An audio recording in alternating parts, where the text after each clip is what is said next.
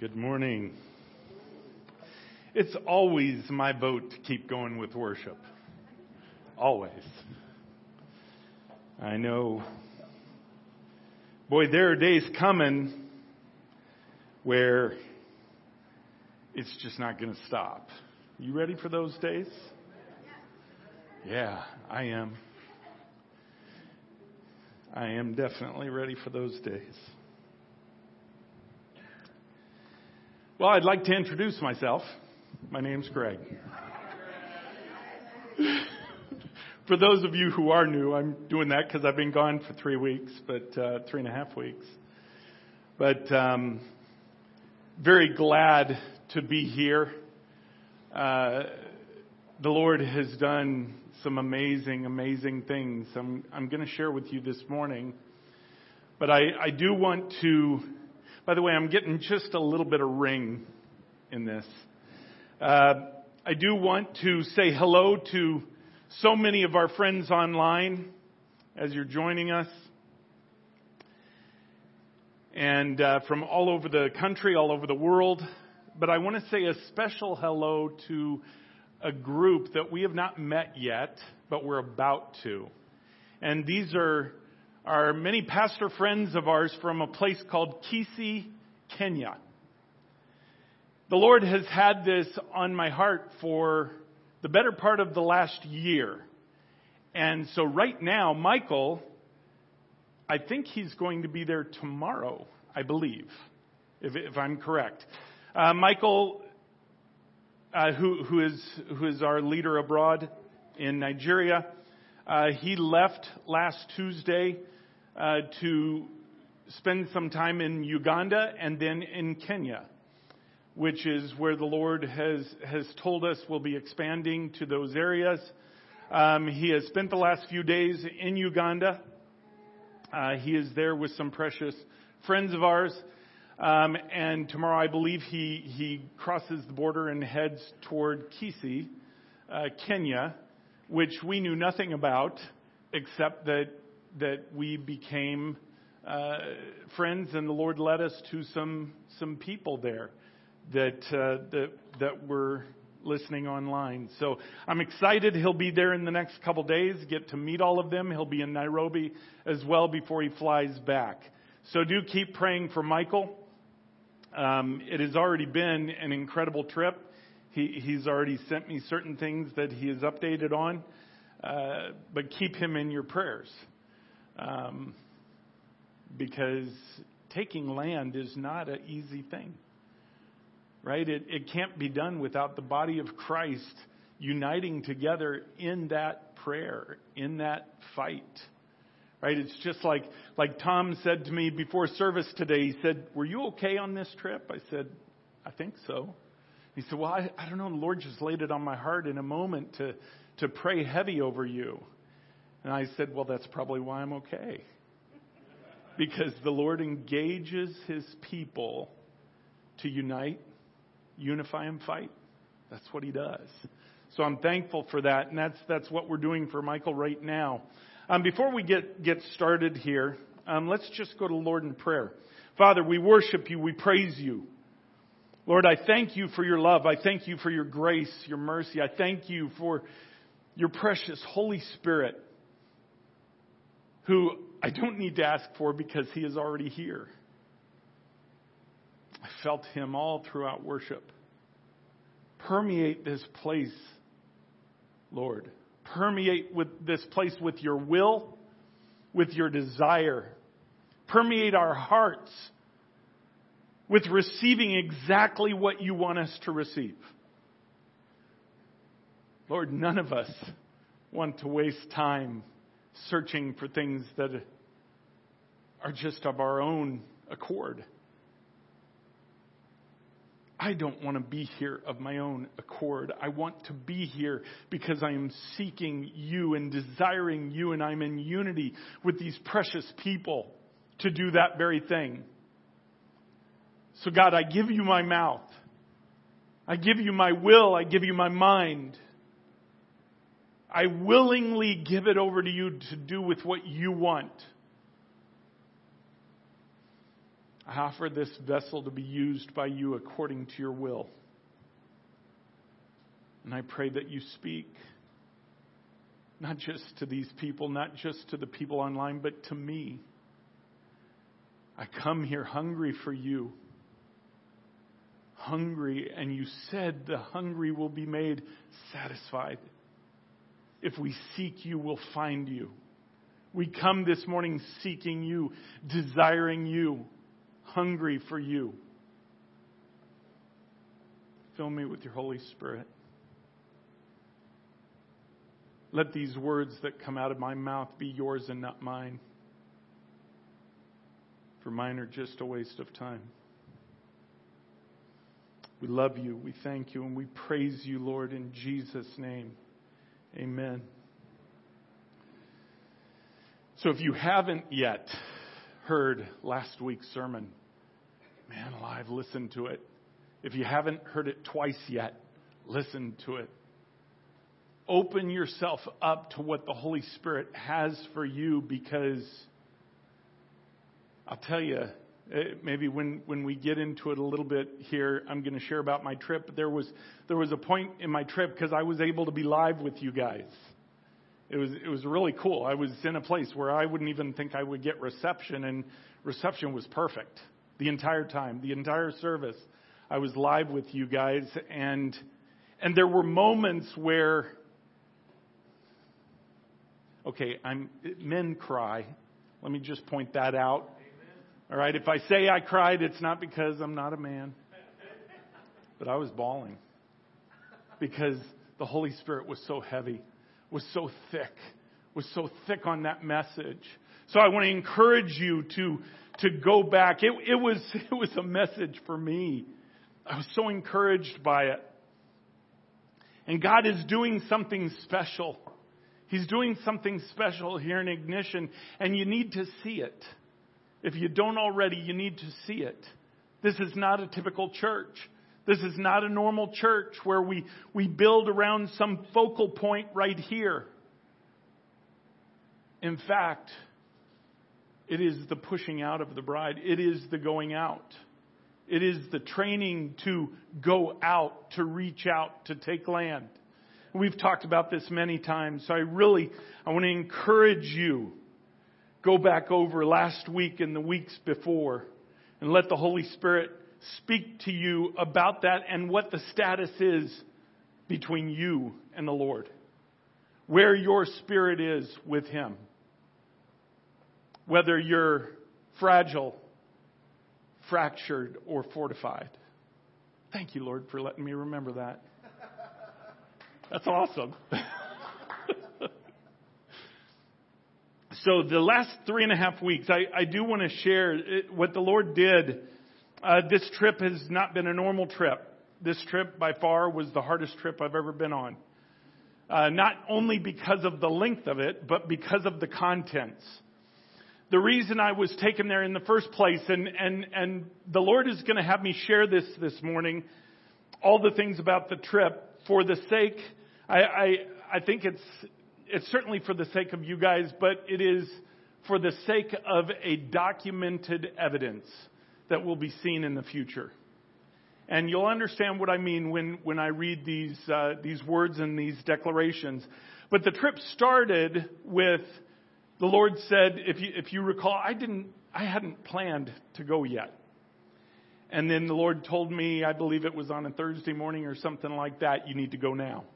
And so I booked the trip and I left a couple days later leaving earlier than I thought that I would.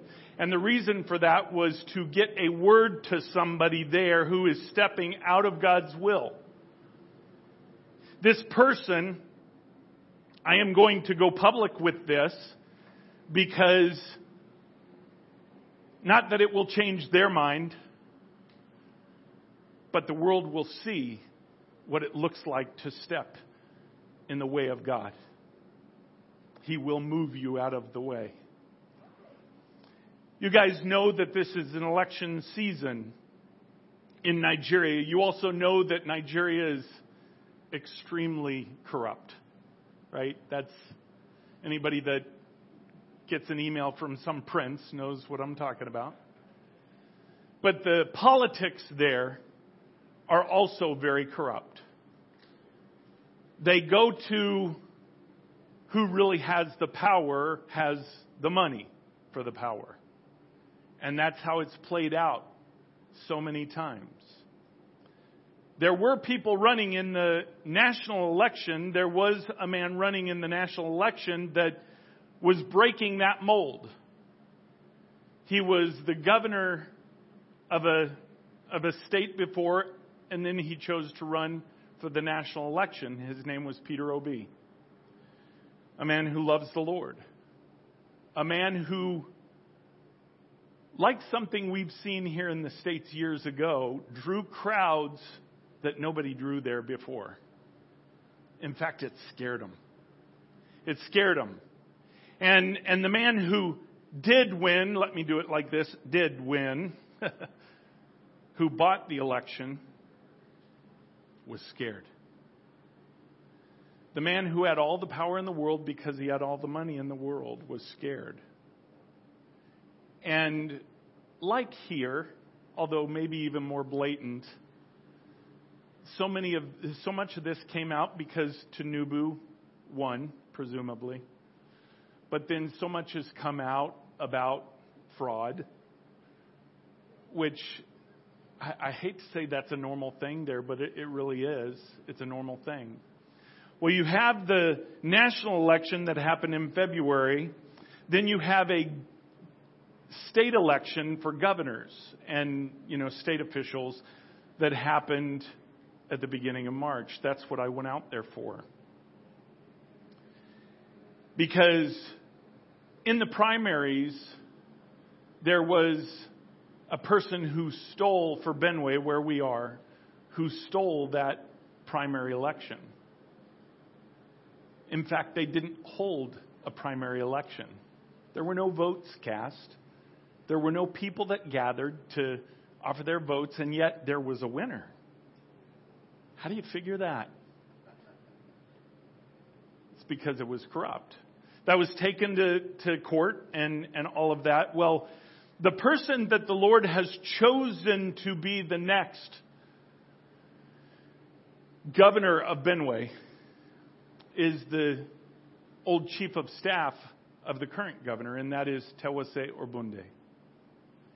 He has been a very close friend of this ministry. He is a man who I've known for a long time who loves the Lord with everything that he is and everything that he has.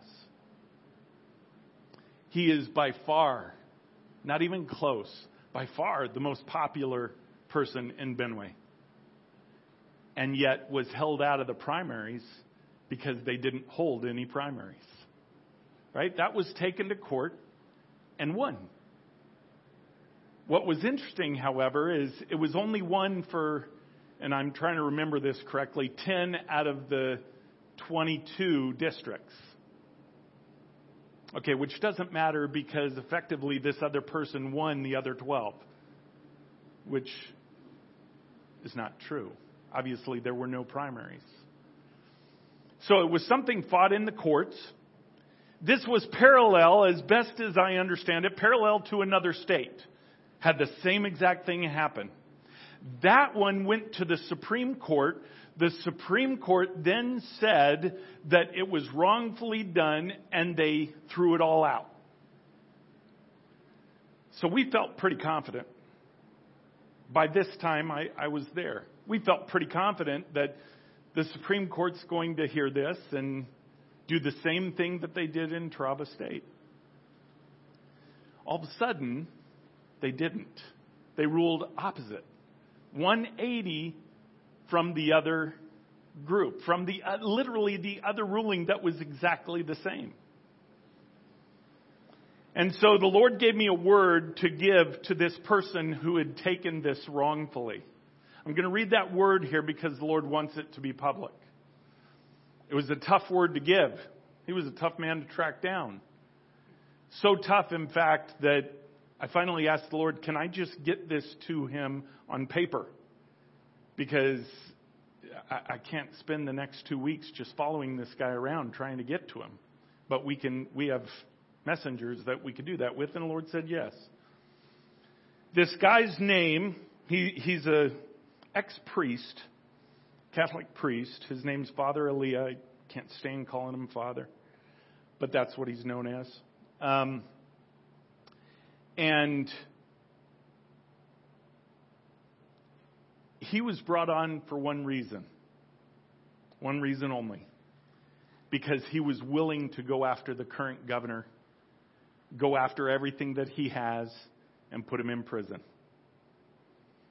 That's how it works there. Terwase was made the same offer. If he was willing to do it, they would have put him in. But he said, No. He said, Lord told me, vengeance is mine. Thus saith the Lord. He said, I'm not, I'm not touching that. The Lord can do it. So Terwase was immediately put off that list in their mind. Well, this is what the Lord gave me. And this is what I got to Father Alia.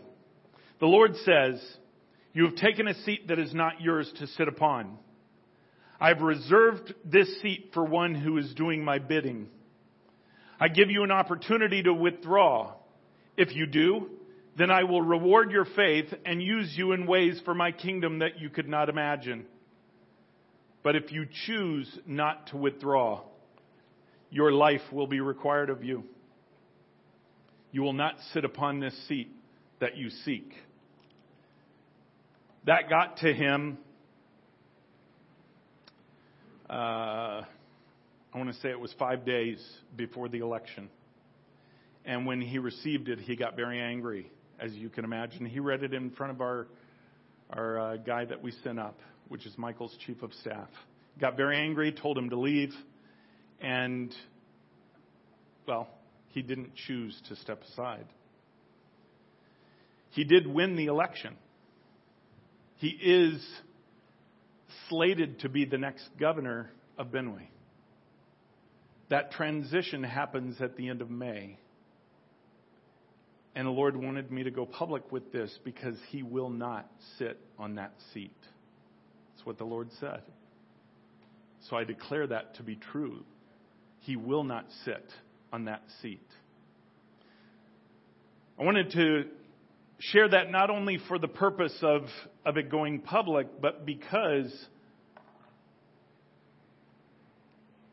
it gives you a flavor of what this trip began like and continued like. So I appreciate your prayers because it was about warfare. I, I said it was a hard trip for me. Um, I've never had a trip where I got so little sleep in my life. I averaged about four hours a night, and not because I wasn't in bed, but because I couldn't sleep. I would just lay there hour after hour after hour. And just talking to the Lord, you know, you, I could go to sleep yet? we just keep talking. There were many times, many nights I would get one hour of sleep and then have to get up and, and do the day. But the Lord sustained that in a miraculous way because I don't know about you guys, but I don't do well without sleep. I mean, really. You know, I know a lot of guys can say, oh, you know, five or six hours and I'm good. Yeah, five or six hours and I'm just getting into it. You know, seven or eight and and I'm good. So I appreciate your prayers. But then we we got a lot accomplished as far as uh, infrastructure and different things like that. There's going to be uh, announcements coming up of things that the Lord is doing that I, I don't want to share yet. But um, so many things happened down in Makurdi, and then I went up to to uh, Jos, which is where we're expanding up to Jos. We've told you about that before we took on a orphanage. Um, originally, just taking on kind of helping them get into a new new space because they were being kicked out of their old space. 54 children um, uh, plus a staff. We kind of took that on, but between the beginning of that and this trip, the Lord led us to fully take it on. And, and so this trip was about that. It also was the first time that I got to meet these kids. And I got out there and played, well, they call it football, we call it soccer. I said if it was football, I would have had the advantage because I'm a lot bigger than them.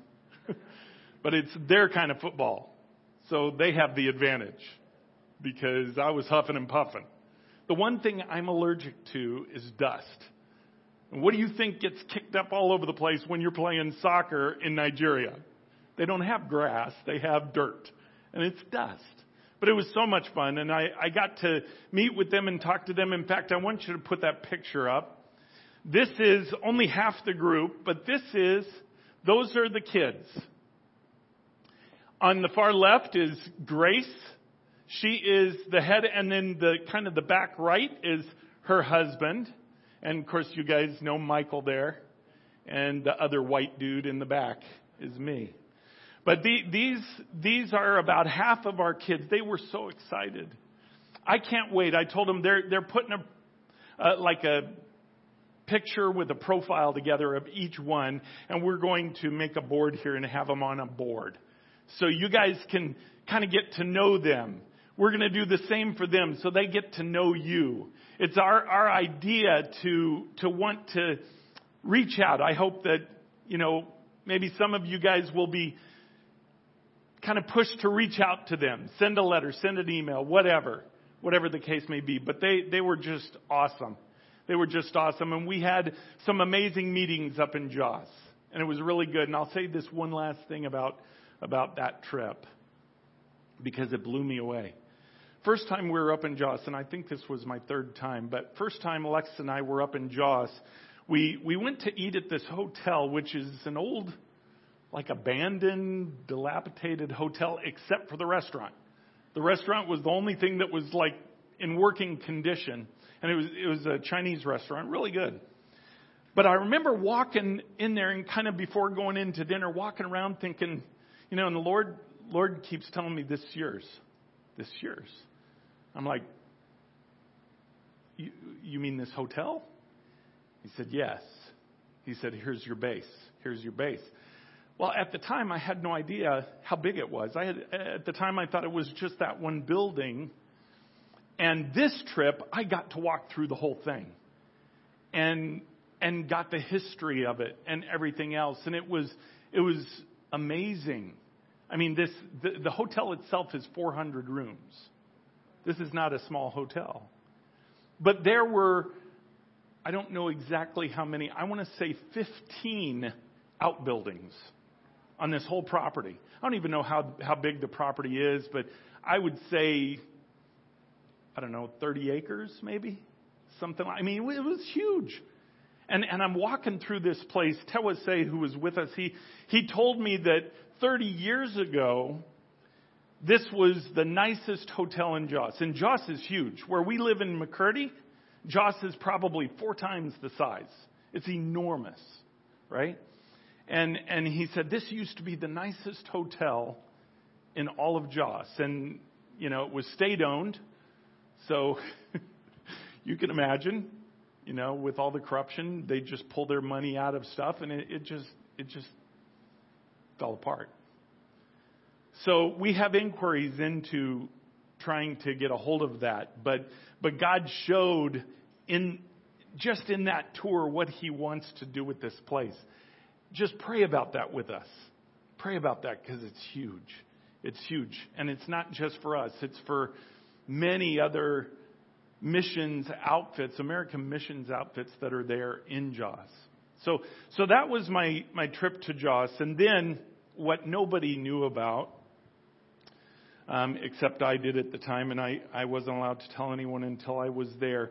I, I flew from there to Frankfurt, then I flew from Frankfurt to Geneva, Switzerland. The Lord sent me on a, on a mission there in Switzerland that I want to share with you. And this is part of what he wants to show you this morning because there is something going on in the bride right now. There is something going on in the spirit that, by the way, you're to know about you're held accountable for to know about. And it's to recognize what he is doing in this warfare. To recognize what he's doing in this fight, this global fight that we've been talking about for a long time. So, that along with the fact that he wanted it public, he wanted me to state these declarations publicly so there's a record of it. So before I get into that, I, I got to show you something. Because when, when I went to um, Geneva, I had never been there before. I, I had no idea. I didn't even know when he told me Geneva, I didn't even know it was in Switzerland. Like I, until I started looking at it and all these places, I thought, oh, oh, okay, I'm familiar with that. I mean, I've never been there before, but I was familiar with it.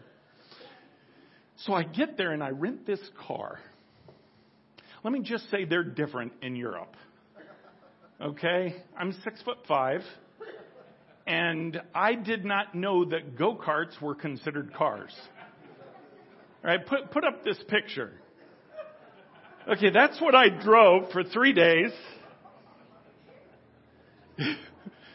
and you, you can't really get a good perspective of it because if I was standing up next to it, it came up to about a here on me. In, fact, if I were to sit into it, the only way I could sit in it without having my head coming out the the uh, the sunroof is to put the seat back like this. So I'm like this. The only thing that would have been funnier than this is if I would have had Barry with me. Because Barry is two, two inches taller than me.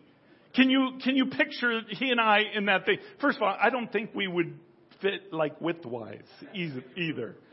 But I gotta say, I get in this car, I have not, you could take that picture off because I was looking a little rough that day. but what, what was funny was here I am in this little car and I forgot to tell them, you know, I didn't want to think about anything, so I'm thinking, yeah, I should just get an automatic. Well, they automatically give you a stick. And now I, I know how to drive a stick. I grew up driving a stick, know it, love it, everything else. But have you ever tried to do stick shift while you're driving and while you're trying to do video? you know, you're like this. And I, I, so, so anyways, I get this stick and I'm thinking, oh man, that was a mistake. It was so much fun. It was so much fun. I mean, one of, one of the areas that I drove into, and I drove from one area of Switzerland, Switzerland to the other and then back. I drove for 11 hours straight. Had no idea. The Lord sent me out. I left at 9 in the morning to do these declarations not knowing exactly where I was going to go. He's just leading me where I'm going to go. And I ended up clear on the other side past Zurich, which if you know anything about Switzerland, that's the other side of Switzerland. If I would have kept going further, I would have ended up in Italy. I think it was Italy. And where I was down in Geneva is right next to France. In fact, I accidentally drove into France not realizing that I had driven into France. Right? And they, of course, down there they speak French. I don't speak any French. You know, I, we, bonjour. What is thank you? I knew, I knew thank you too, but I can't remember what it was. Merci. Yeah, thank you. Ha. I knew that at the time. But I, I knew nothing, so I, so I had my little Google app and I'm talking to people and, okay, here's what I'm saying. You know, they, they spoke French down where that, where I was. The further I got up north in Switzerland, they started speaking German. Had to switch my app. Okay. Well, that's kind of confusing. We need just a sync. No, I won't go there. But it was good. So I, I get in the car and Lord, okay, where's my first place? And, and this was actually the night before. I did two the night before and three the next day. I said, Lord, where, where's the first place? And he took me, it was only maybe 20 minute drive from, from my hotel. It was to a place called CERN, C-E-R-N. Have you ever heard of that? Most in here have, some have not. Put up that first picture. Okay, this, this is the welcome center, if you will. I tried, CERN is a place that is a, a scientific experimentation. It, it's, uh, it's a place where they have something called a Hadron Collider, which, which collides these subatomic part, uh, particles and make them clash into each other. And then what they're trying to do is they're trying to uh, recreate the Big Bang. They're trying to figure out how in the world we got here. Right? It, that, that is the, um, the welcome center because I couldn't get anywhere else and I tried. There is a place on there in, in a, like this lobby, exterior lobby area or whatever you want to call it, almost like a, a garden or whatever, where there is a statue of the god Shiva. That's where I wanted to get. And I tried and they threw me out. They would not let me go in there. I really, really tried and I, you know, he just would not let me. And, and so, so this was the next best place. Go ahead to, to the next one. This is their logo. If you've not seen it, um, again, it, it is, I think they have 1,200 um, employees there. And their whole plan is to figure out who we are and why we're here. But then there's an ulterior plan behind that. That ulterior plan is to connect. And, and you can read this online. You go on their website, read it online. But it is to connect the dimensions that are not physically accessible. Now, if you know what that means, you know what they're talking about is the spirit realm. That's what they're trying to connect. They have had many advances in that way. So this was the first place that the Lord took me to. And I want to just read what the Lord had me declare. Because this was not just for Switzerland. This was not just for there. This was for the entire world. Because it's what God is doing in this fight.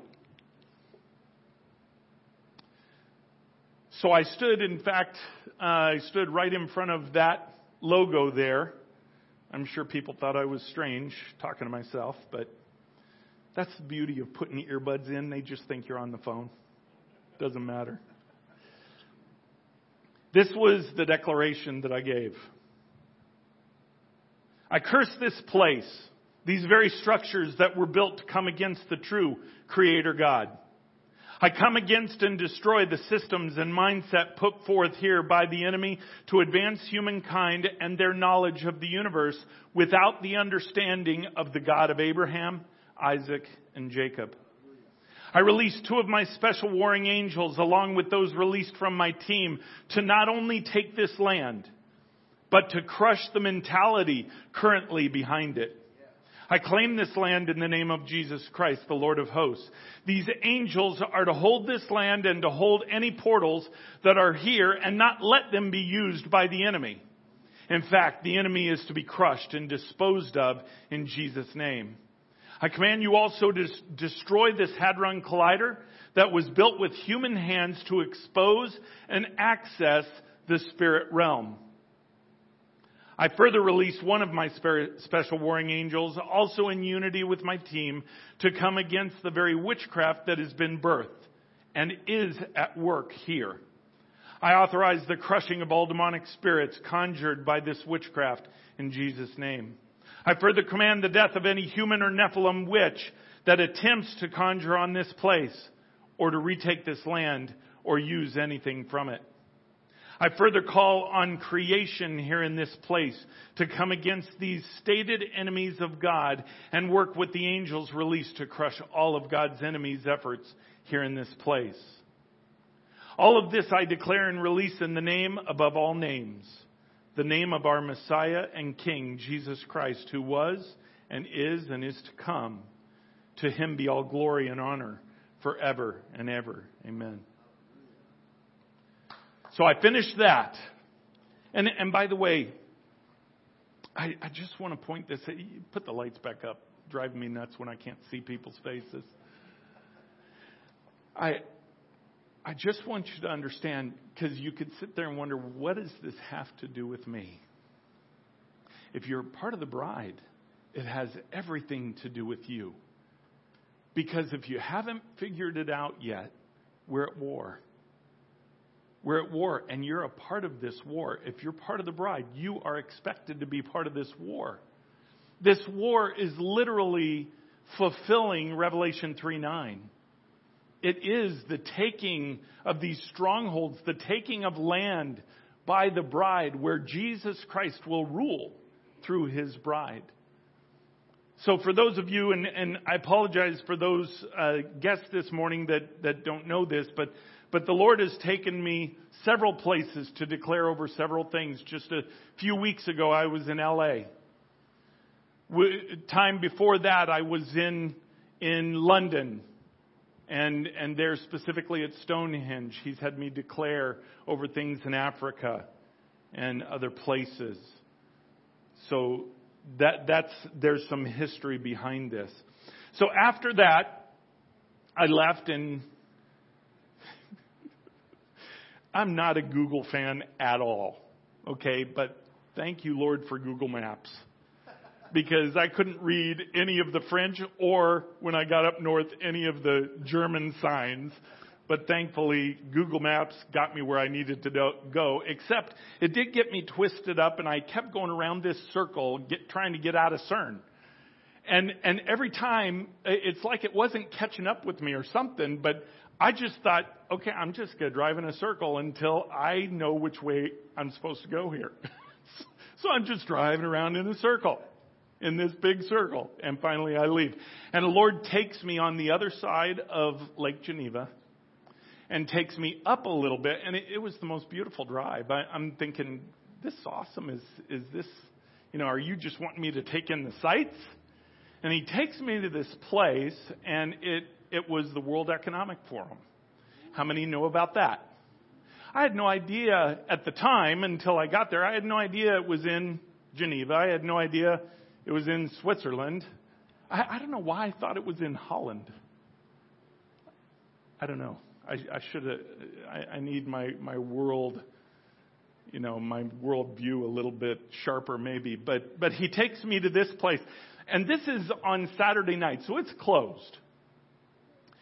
And big gate. The walls were probably I don't know 20 feet high, something like that. I can only imagine the view that it had was insane.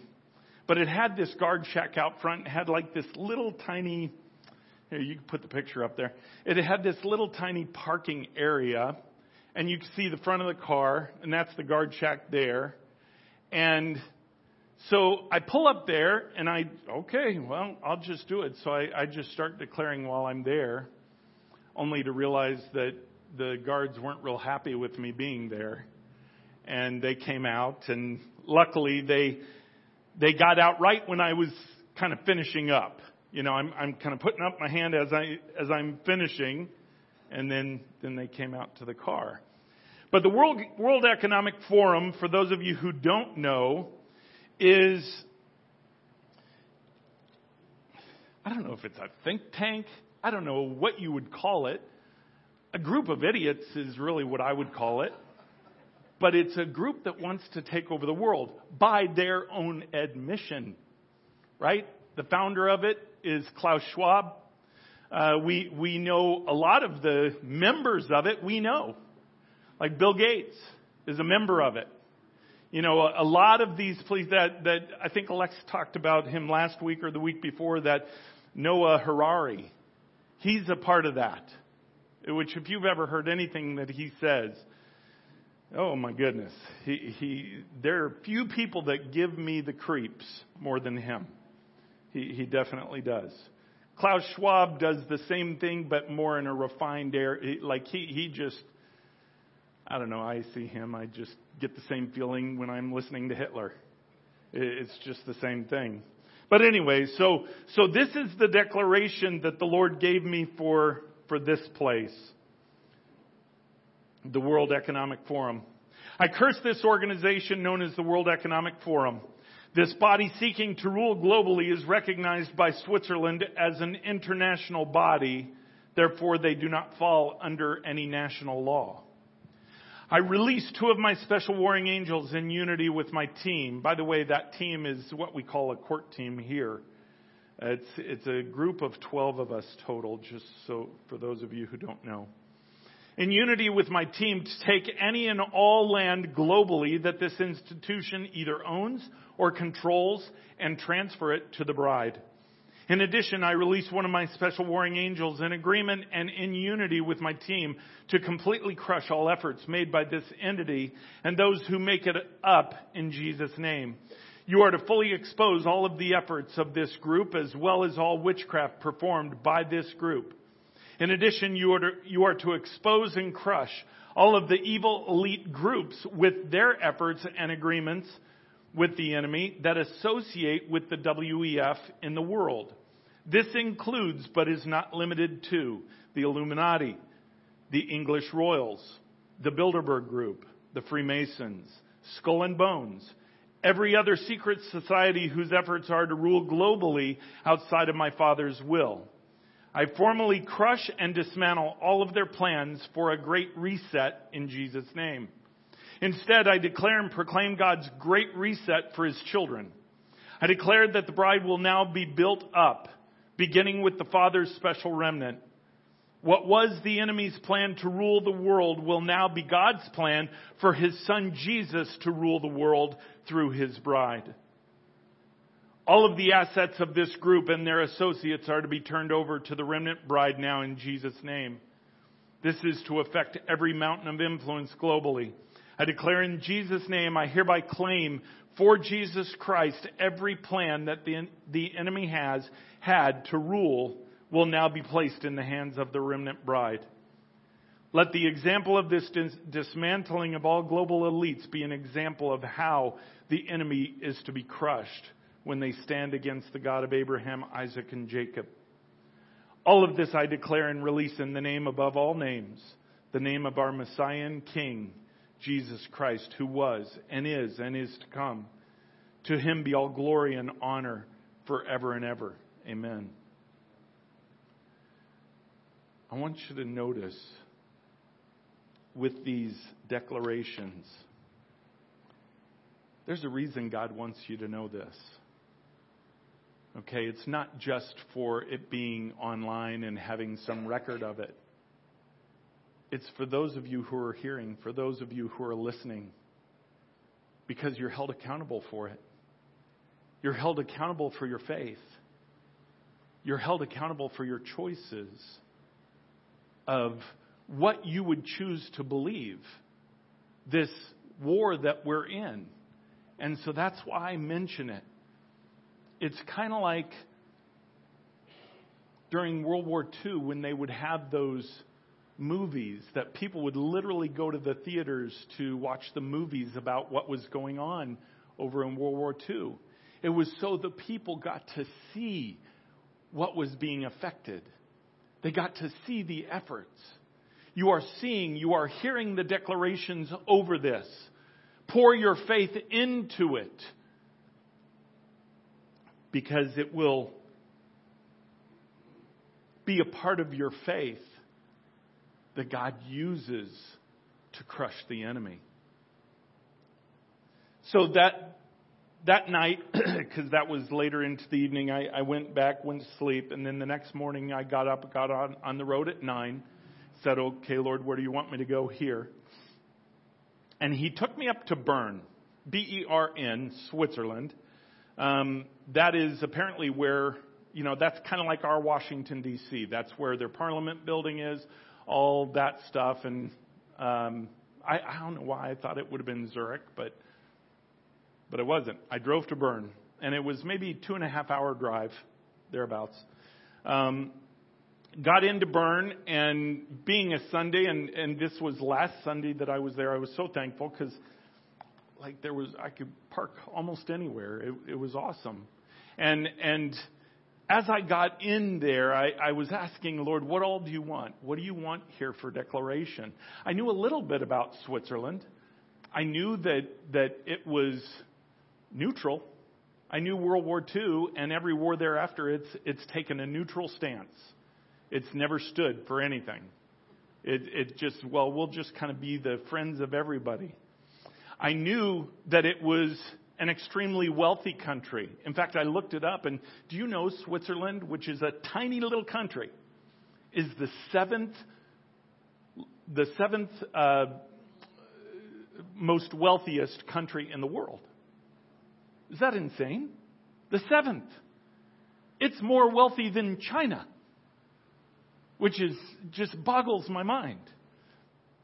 And it's because everybody who does anything financial and wants to get away with hiding what they do, they have their banks in Switzerland. Have you ever heard the, the, the expression, go get a Swiss bank account? Right? That's, that's where they hide their money. So I, I knew some things about it. And, and I, I parked and I walked out to this parliament building. You put the picture up there. And this was in this, oh, oops. No, I, I was off on my timing. Okay, go to the next picture. I'm going to swap these two. I did go there first, but because I've already explained so much about this, I'm going to do them out of order. Um, I went up to the Parliament building. In fact, you could see that that the the little entryway to the right there. That's actually where I stood to to make this decree, and this is what I decreed. This is what the Lord had me decree. I come.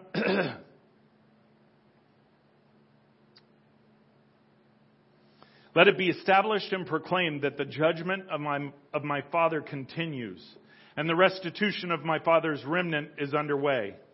For a curse has gone out through the whole earth that says, For everyone who steals shall be cleared away, and everyone who swears falsely in the name of the God of creation shall be cleared away, which, by the way, is straight out of the book of Zechariah. The Lord of hosts, Jesus Christ, decrees, and I hereby command to a representative angel, pass through this nation, Switzerland.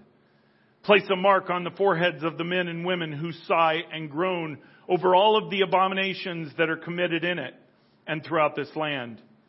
Include in your pass all of the people in any kind of national or global leadership here, even if they do not reside here.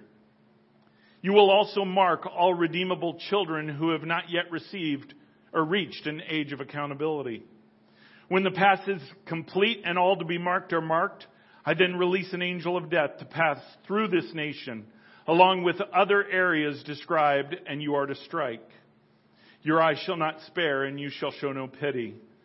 Touch no one on whom bears the mark. They are to be left alone and protected. The thief has been caught, and all that has been stolen will be returned to their rightful inheritors. The debt that now falls on this thief that he cannot pay will be taken from the flesh of his seed. I declare it in Jesus' name.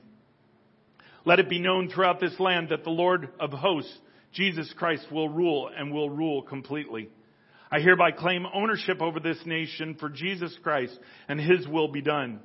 All demonic strongholds over this land and influence are hereby given notice that they no longer have the authority to be here and must vacate now. If you do not vacate, you will be removed with extreme prejudice. I curse the national structure of Switzerland who have thought they could remain neutral to gain financial prosperity. Because you have chosen neutrality and have not taken a stand in any way throughout the years, your name will be erased from this earth. You will be consumed by another, and you will no longer have rule of yourself. I declare it in Jesus' name. I claim this land in the name of the King of Kings and the Lord of Lords, Jesus Christ. I release two of my special warring angels in unity with my team to take this nation, nation's land for Jesus Christ and to keep it from being used by the enemy. You are to expose and dismantle every corrupt industry in this nation. All financial corruption and money laundering as well as heavy sexual trafficking is to be fully exposed and eradicated in this land. I command in Jesus' name. No longer will this land be known for its corruption or secrecy but it is to become a jewel in the crown of the Lord of hosts.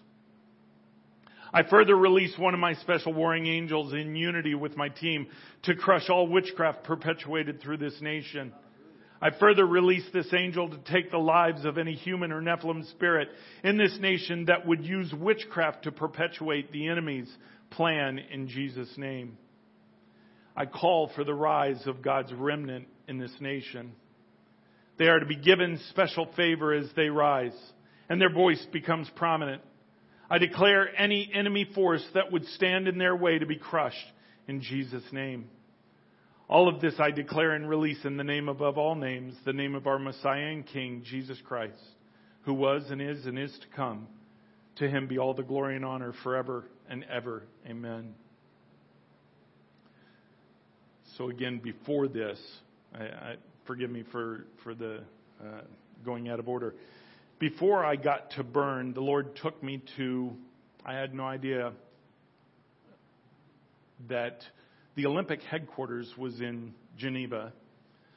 Um, I knew I knew that all of the headquarters, which this is astounding when you understand this, all of the headquarters of every major major global sport.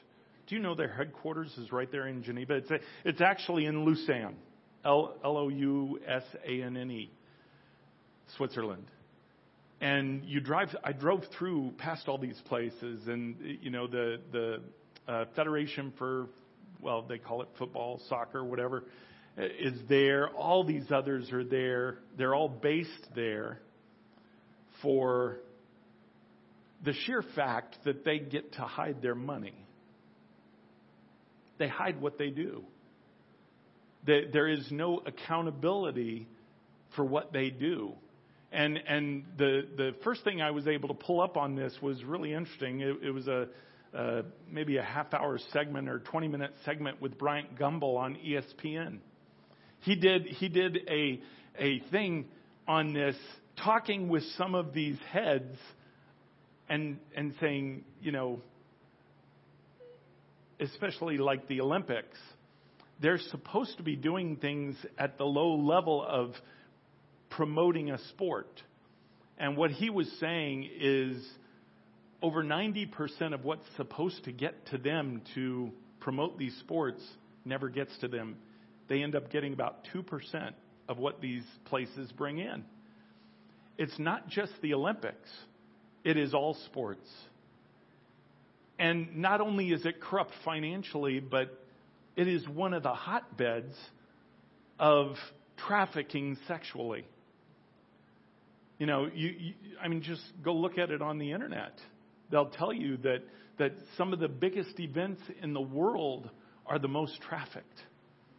And it's all done through these businesses that are housed here. So the Lord took me to the Olympic Stadium, or the, the Olympic headquarters, and that's the picture of it there.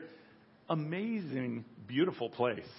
I, I mean, I found myself, I'm walking around, you know, it's right on the edge of Lake Geneva, or there's another word for it, I, I can't remember, but right on the edge there, I look out and there, there's these two wild swans. you know, it's like just gorgeous. And I found myself walking around getting really frustrated, getting really angry. That how dare the enemy have a right to control all of this? And, and it's not the Lord's children that are controlling this for Him, Amen. doing it in His will. It just made me mad the more I looked at it.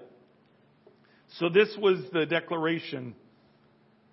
And where I did this was almost right where I'm standing. It was right in front of that, that sign there.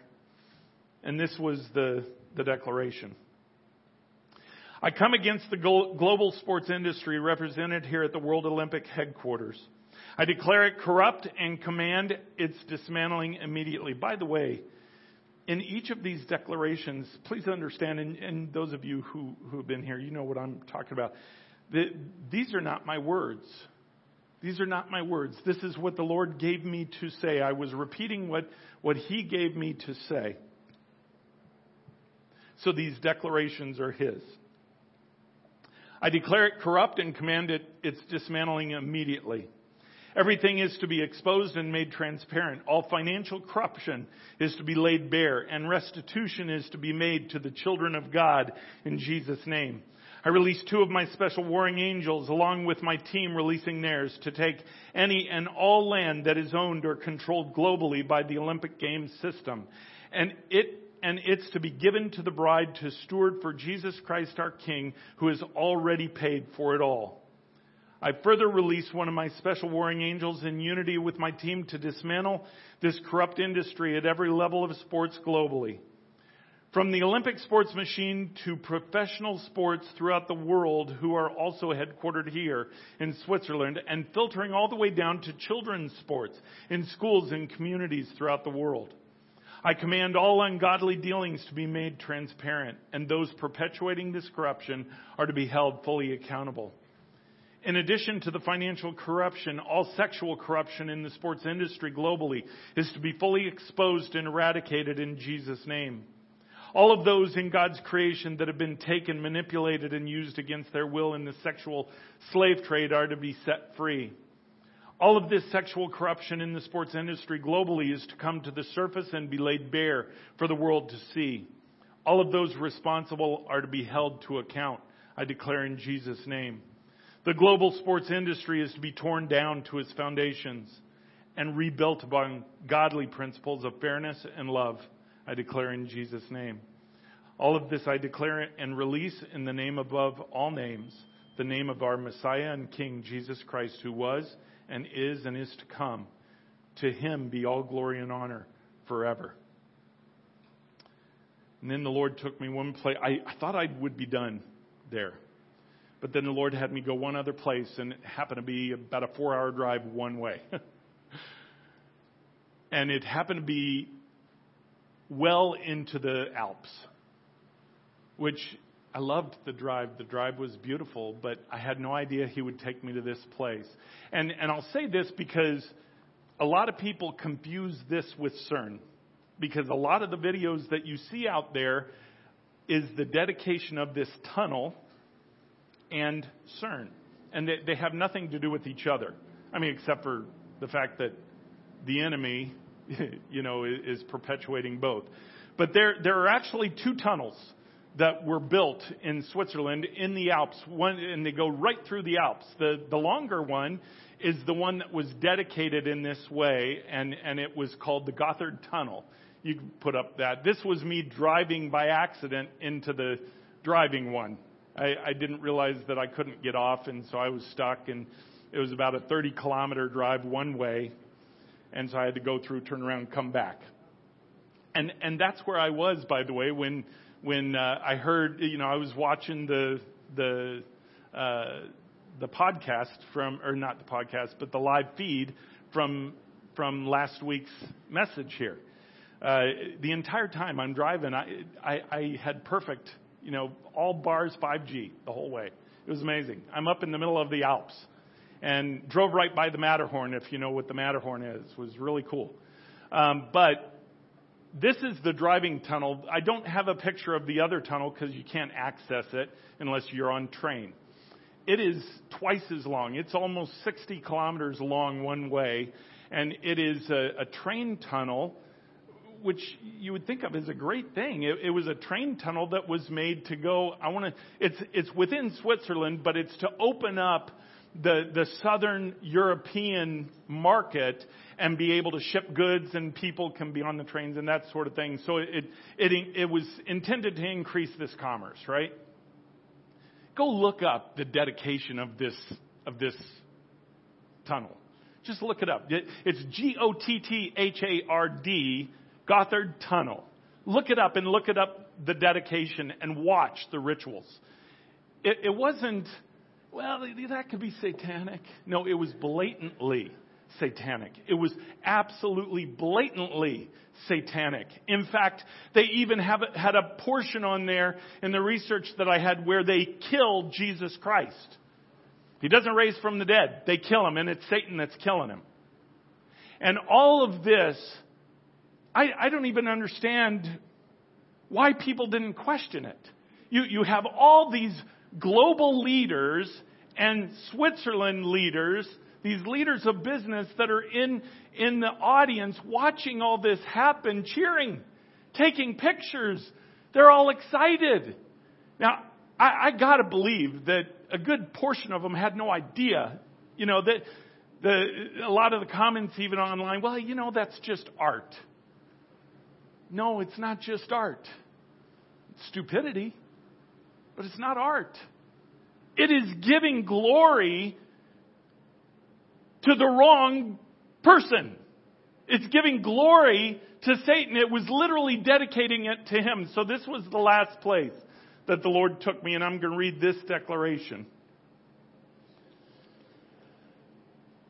I condemn the dedication placed here at the opening of this tunnel. Uh, by the way, I couldn't get to the access of the opening, but I did. Um, I was probably within, I don't know, a couple of hundred yards, I guess. I, I, w- I was in the town where they had the celebration, which is where the Lord wanted me to do. And I can't remember the name of it. starts with an E, but it's just this little mountain town. I condemn the dedication placed here at the opening of this tunnel. This tunnel, upon completion, was dedicated to Satan and all the underworld through ceremony. I crush that dedication in Jesus' name. As God says in His Word, what Satan intends for evil, God will use for good. I release two of my warring angels in unity with my team to take this land surrounding this tunnel. You are to immediately cleanse it of all evil spirits that control it. Any evil that the enemy intended to use this tunnel for is now canceled in Jesus' name. I further command that this tunnel and its intentions be used for God's will. I further release one warring angel in unity with my team to fight the witchcraft that was conjured and planned for this tunnel at the opening ceremonies. You are to block and crush any witchcraft that has been done and that will be done in this area. I further command the death of any human or Nephilim witch, that would try to conjure from this land or this tunnel in Jesus' name. All access through this tunnel, increasing commerce and movement, is to be used for the Father's will from this point on. All of this I declare and release in the name above all names, the name of our Messiah and King, Jesus Christ, who was and is and is to come. To him be all glory and honor forever and ever. Amen. So those were the places that the Lord took me. That is the battle that we're in as a bride. That's the battle that you're in. Even right here in Elkton or Newark or wherever we are, nobody knows about us. But do you see how your voice matters? Do you see how your prayer, from where you are, when you are sitting on the edge of your bed and you're praying to the Lord, you're declaring out to Him that His will be done. Do you understand this is the fight you're engaged in? It is, it is the mystery of the bride that Paul talks about. It's the very coming together and the revealing of the sons of God. In fact, you know what? Uh, I want you to turn there. Turn to Romans chapter 8 and I know I know I took a long time to to read these declarations and and and it was important to to get it on the record. But but I don't want you to leave without understanding the why. The why is this important? Why is it important to you? Why is it important in your life? Romans chapter 8. I love chapter 7 really 7, 8, and 9 give such, such a picture of the switch over, if you will, from an old covenant to a new covenant in Jesus Christ. But rather than take the time with the setup of it, I, I just want to go straight to uh, verse 12, where, where it talks about our inheritance and it talks about what Christ really paid for when he died on the cross. Bear with me here one second.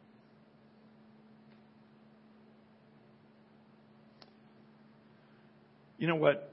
Um, yeah, no, we'll start at 12. so then, brothers, we are debtors Okay, I, w- I want you to circle that word in your Bible or highlight it somehow in your Bible. We are debtors, not to the flesh, to live according to the flesh. For if you live according to the flesh, you'll die. But if by the Spirit you put to death the deeds of the body, you will live. So, in other words, who are we debtors to? If it says we are debtors, but we're not debtors to the flesh. Who are we debtors to? We're debtors to the one who paid for us. We're debtors to the Spirit in which He represents. Verse 14, for all who are led by the Spirit of God are the sons of God. For you did not receive the spirit of slavery to fall back into fear, but, he, but you have received the spirit of adoption as sons by whom we cry, Abba, Father. The Spirit Himself bears witness with our spirit that we are children of God, and if children, then heirs. Heirs of God and fellow heirs with Christ. That's hard to get your mind wrapped around. Because we look at all the things that Christ is going to do in the, in the millennium and then for eternity. And we're co-heirs with Him. Jesus Christ Himself said that we would rule with Him. That's a, that's a difficult thing to get your mind wrapped around. But that's your calling. That's your calling as the bride. Also doesn't mean that you'll receive that calling. Also doesn't mean automatically that you get it just because God has offered it. It's like anything else. We accept it. We receive it with our yes. We receive it with our surrendered lives saying, I want your will above my will. Why? Because I trust you so much more than I trust myself. Because you are good. I could trust you, Father, with anything.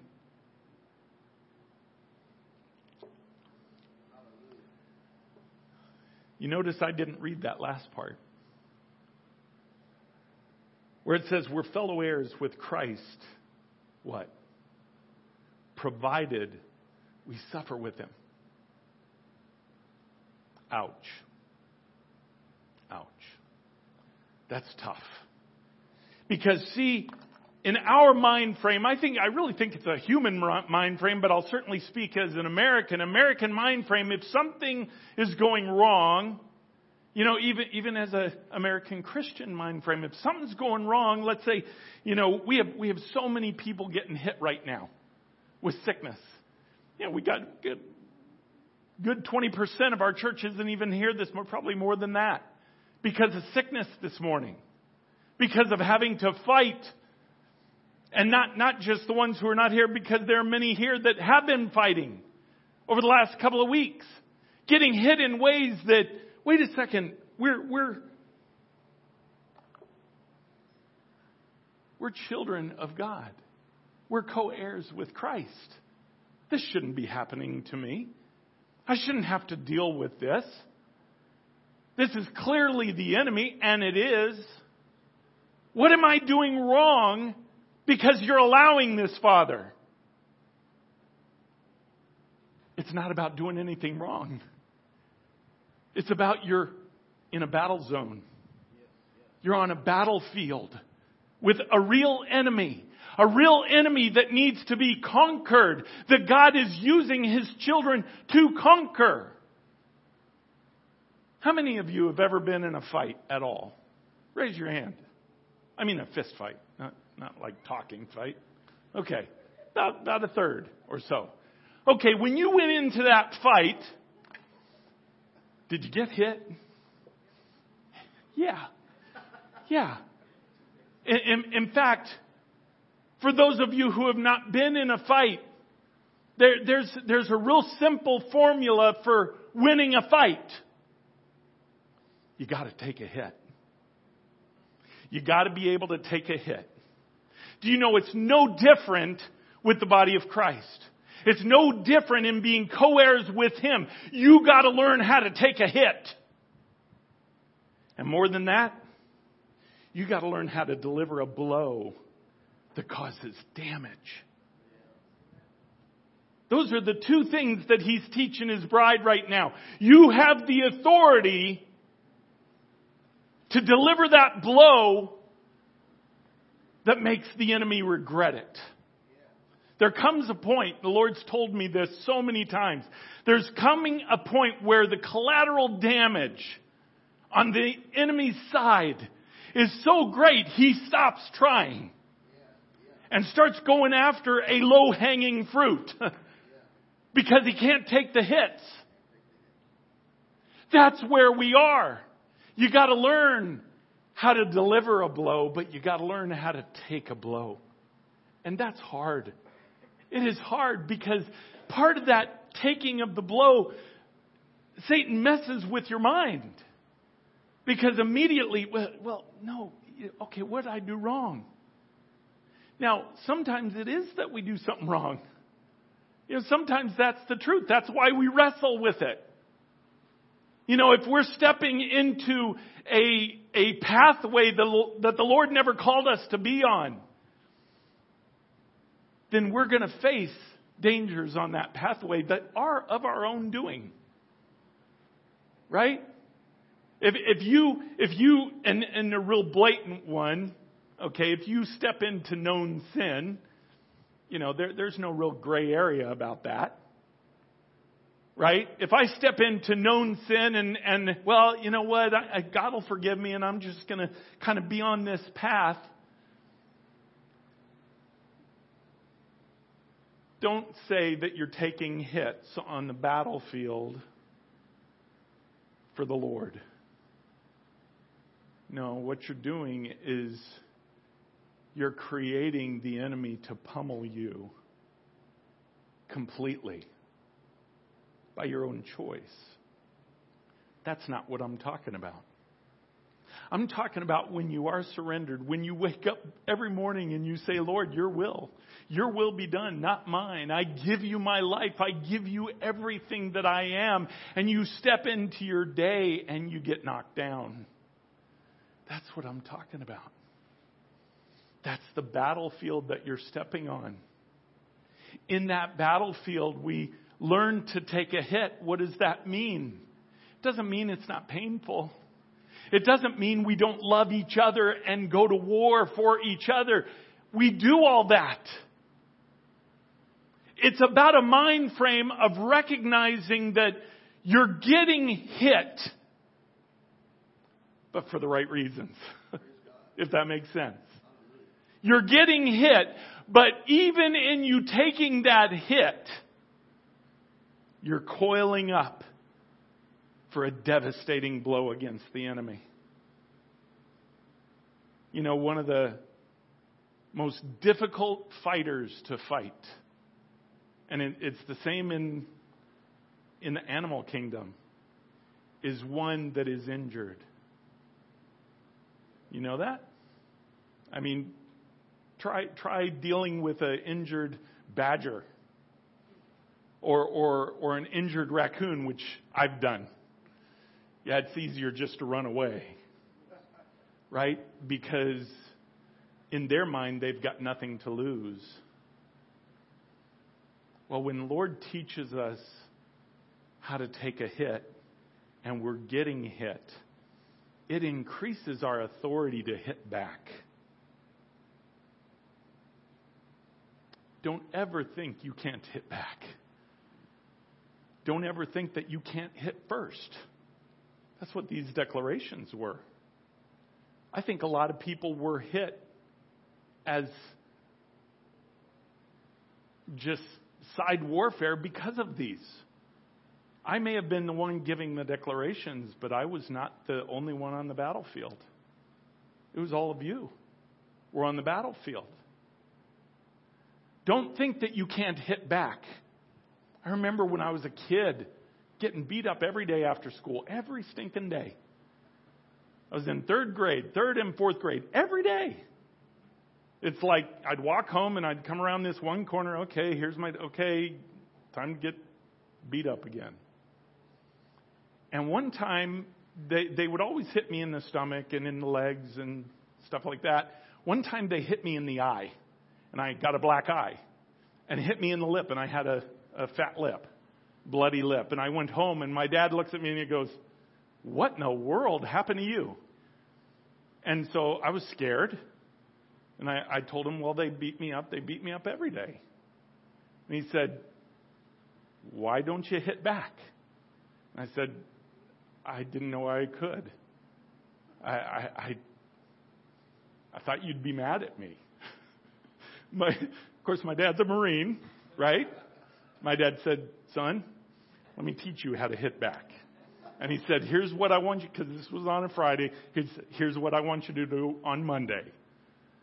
He said, on Monday, you pick the biggest one. And I was little. I was little until I hit the ninth grade. He said, you pick the biggest one and you hit him and hit him hard. And my dad tried to teach me how to punch and I wasn't a real good learner. so Monday came. I picked the biggest one I grabbed him, I threw him to the ground, I sat on top of him, and I didn't know what to do. So all I could do, I, I just held him there. I thought, well, if I just hold his hands, at least he won't hit me. And all the rest of them are kind of looking at, you know, kind of sitting there, and they start laughing at him. And what I didn't intend to do, but what I did do is I made him look like a fool. Those guys were my best friends after that. Isn't that weird? Now, I'm not saying you want to be best friends with the enemy. That's not my point of this story. My point is you can hit back. You have the authority to hit back. And do hit back. And by the way, don't wait till he hits you. Come out swinging. Come out swinging at him. Because he is on the run. Oh man, there's some things I want to share with you so bad and I can't yet. But there's some things coming there's some things coming that is going to show how afraid he is. You're going to start to see it manifest. You're going to start to see these declarations manifest all over the world. In sports. In financial corruption. Not because I said it. Has nothing to do with me. Just like it has nothing to do with individuals here. It has to do with our agreement with God. He is the one doing this. This is the coming of the mystery of the bride. You know what's funny is we live in a time that's so hard to pick out in the Word of God 10 years ago. I would have said, man, you know, the mystery of the bride, well, even Paul says it's a mystery. You know, well, that clearly just means this, and I'll give my little generic answer. No. Do you know the almost two thirds of the Word of God? This is going to be a bold statement, guys, but trust me. Two thirds of the Word of God speaks of the time in which we are in right now. Think about that. The time that God kept hidden as a mystery. He kept hidden because it wasn't to keep hidden from you. It was to keep, keep hidden from Satan. Satan thought this was his time. He thought that, okay, it's my time to rule, time to take over. Let's put all these things in place. Yeah, let's start this thing, World Economic Forum. Yeah, Klaus Schwab, get out there. He thought it was his time. But it's not. It's not. It is the time that Jesus Christ planned before the foundation of the world. It is the very finishing of what he intended to do through Adam in the first place. Think about that. Adam was to subdue. Adam was to steward. From Adam, it has never happened. But it is now. Because Jesus Christ is reversing what happened in Genesis 3. He's reversing it. Why? Because he has a remnant of his bride that believes. Man, go open up your word, the word of God, and just dive in with the, with the idea and the template of how does this apply right now? It's going to blow you away. Start reading all the major prophets and all the minor prophets with the idea of how does that apply to right now? It'll blow you away.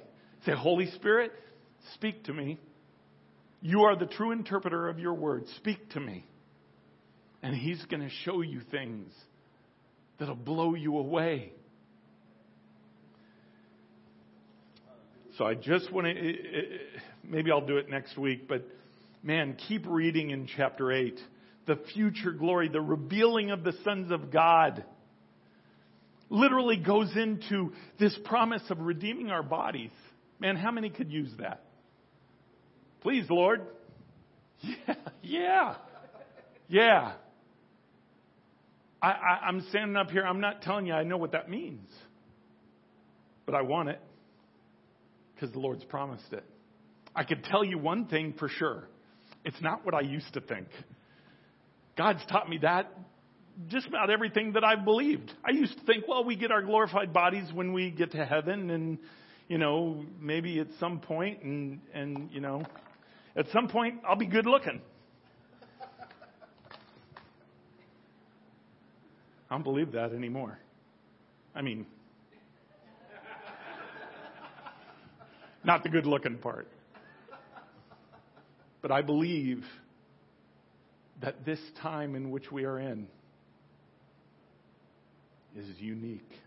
I think so many things that we thought were going to happen when we get to heaven are going to happen in this realm here.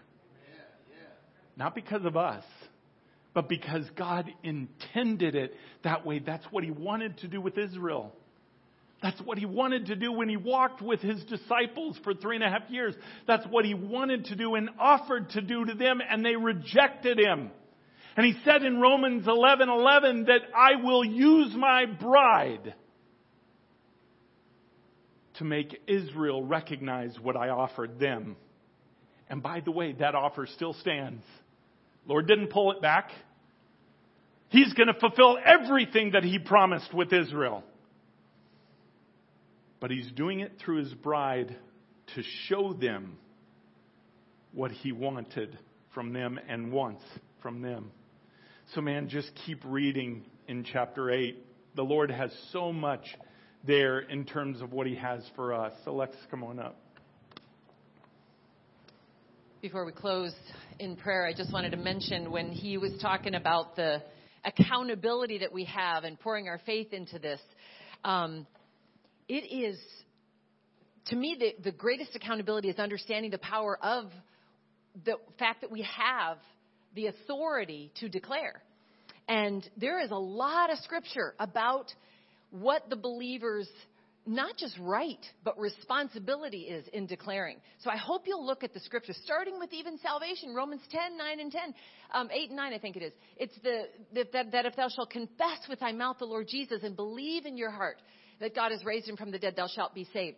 There are so many things God asks us to declare. When Paul said, um, I believed in full faith, I believe, therefore I have spoken.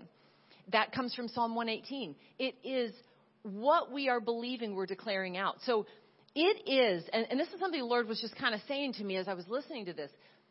It is offensive to people who don't understand that we actually have authority.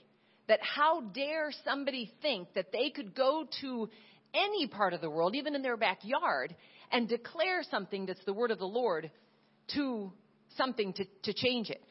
And to not know that that's what God does is to not really know who God is. Because all through the Word of God, God works through His people. He works through His people. You see that in every leader He ever called. And so, where you would think that, oh, it's not my place and I, I shouldn't do it, it, it is just as wrong to step in authority God did not give you as it is to say, I'm not going to step when God tells you to step. You see, it would be absolutely blasphemous and disobedient and not of God for him to come up with these things just because he's angry about the state of the world today and make these declarations in his flesh. That would be very much not of God and not his right. But when the Lord leads you to make a declaration, it is disobedient to not follow through because it, it's say it's like when Moses complained when the Lord was calling Moses into his, into his role. What did he say? I can't speak, and I, I'm not that. You know, I can't do that. I can't handle that. Me, but that's not me. You know, that's really where the state of the bride is today. We're we've gone to sleep because peop, we we're kind of waiting on God to just do it. Well, God will do it. I mean, he's you know I, it's not my right to say that. I mean, I'm not, I'm not the one that can say that. And that's why we're in the mess that we're in. So, as the Lord calls and has you declare, whether it be over a region, over a territory, over your family, like we said last week, rise and speak the truth. We really would not be in the state that we're in now if more people would speak and declare the word of God through their lives. And, and again, look up scriptures on declaring the word of God. It is, it is so many, many places, so many, many places. Um, and you're going to see the difference because I, I know that when he said pour, your full faith into it, he's asking us to pray and dec- decree and declare. It's, it's so much like what Jesus said. You know, if you have full faith to say to this mountain, be removed, and you don't doubt it and you believe it with all your heart, it will, it will be moved. You know, those kind of verses kind of blow our minds. Like, who, who am I to tell a mountain to move? Okay. Well, that's exactly what the enemy wants us to think. That it's not my right. And in a way, it is not our right apart from Jesus. But when he tells us to move, it is not your right to be disobedient. It is, it can be your choice. It is your free will. But you are walking in disobedience if you don't walk in the authority that God has given us. So, so this isn't about come out swinging, and as he said, man, don't. There's so much. Be careful. It's not about coming out swinging in your flesh. When we do that, we get into a whole lot of trouble. You don't just poke any bear because there's a bear there. You obey the Lord because He will give specific assignments at specific times. And if you're in tune and walking in the Holy Spirit, you will know exactly when it's time to engage in the battle that's before you. And when we're all doing that, that's where the body of Christ can take more ground. Because my assignment isn't going to be the same as Sue's assignment.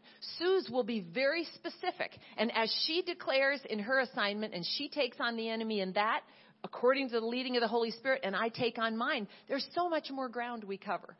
So, um, this is why I know the Lord wanted these things released today. But again, if you don't know authority and you don't understand authority, one of two things. You either be offended or you'll kind of be envious, like, who, why he gets to do that and I don't get to do that. To feel either of those things shows you don't know who you are. Because you are called according to the purpose of God. When you know who you are and the, the incredible assignment that God has for you, the incredible relationship He invites you into, you'll never look at another person and think you're in lack.